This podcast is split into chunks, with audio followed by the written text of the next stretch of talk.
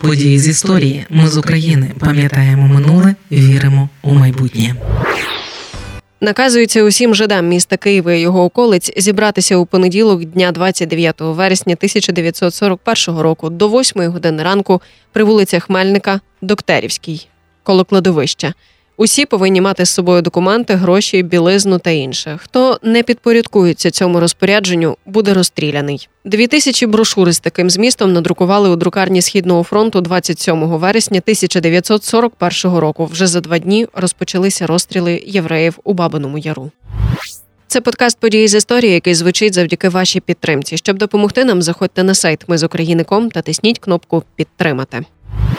Німецькі війська окупували Київ 19 вересня 1941 року. Одразу після цього гітлерівці дали зрозуміти, євреї для них люди другого сорту. Їх одразу долучили до розбору барикад, почали перевіряти, когось одразу розстрілювали, когось понівеченого ледь живого відправляли до тимчасового табору військовополонених. За кілька днів там вже налічувалося 1600 євреїв. Далі, після окупації, очевидно, мало бути так, як в усіх великих окупованих німцями містах: затримання євреїв, створення гетто, вивезення до концтабору, а вже там знищення, і паралельно нагнітання антисемітської істерії, щоб мати підтримку місцевого населення. Але не цього разу у Києві стандартний сценарій німцям наламала величезна пожежа на хрещатику, яку розгорнули диверсанти НКВС. Попри знищення мирних людей та житлових будинків, загинуло й багато німецьких військових. Вони втратили техніку, майно.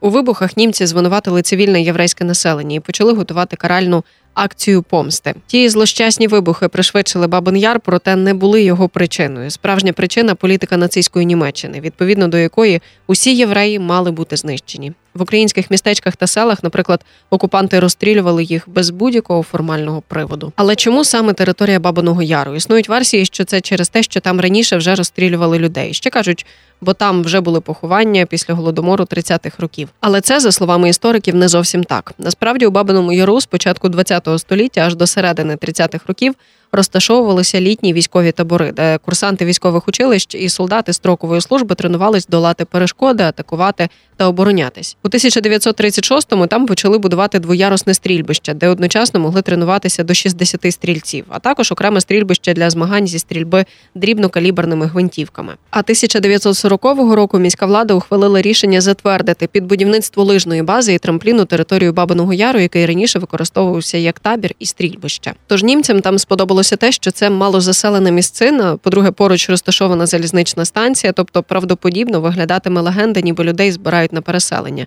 Ну і по-третє, яр завдовжки 2,5 кілометри і глибиною до 50 метрів здатне перетворитися на братську могилу для десятків тисяч жертв. Отже, 27 вересня 1941 року в окупованому нацистами Києві оприлюднено наказ коменданта усім євреям з'явитися на збірний пункт у районі Бабиного Яру. Наступного дня листівки з наказом вже були розклеєні по всьому місту. Наказ не був підписаний, не зрозуміло, хто наказує. Також не пояснили, з якою метою слід зібратися. Хоча вимога забрати з собою документи, гроші, білизну та інше натякала на те, що кудись вестимуть. Одні євреї думали, що їх переселятимуть кудись неподалік гетто, інші вважали, відвезуть до Палестини. Хтось припускав, що німці домовилися з Кремлем обміняти євреїв на своїх військовополонених. За спогадами очевидців, 29 вересня їхні друзі та знайомі, принаймні більшість, не розуміли, що йдуть на смерть, адже залишали ключі від житла, просили подивитися за домом, поки не повернуться. Однак далеко не усі євреї підкорилися місцевому наказові. Частина людей залишилася вдома або сховалися.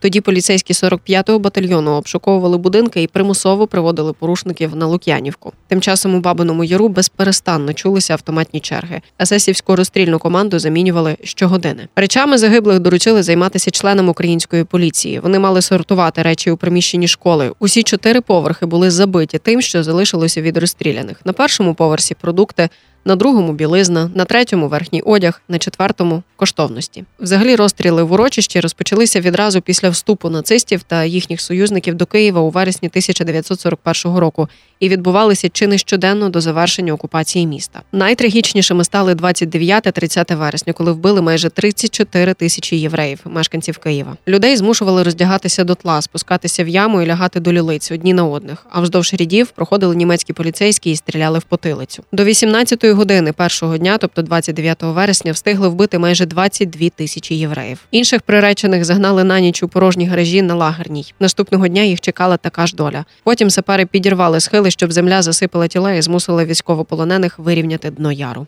Нацистська операція у Бабиному Яру 29-30 вересня стала однією з наймасштабніших каральних акцій Другої світової війни. Усього за часи окупації України жертвами голокосту стали понад 1 мільйон осіб.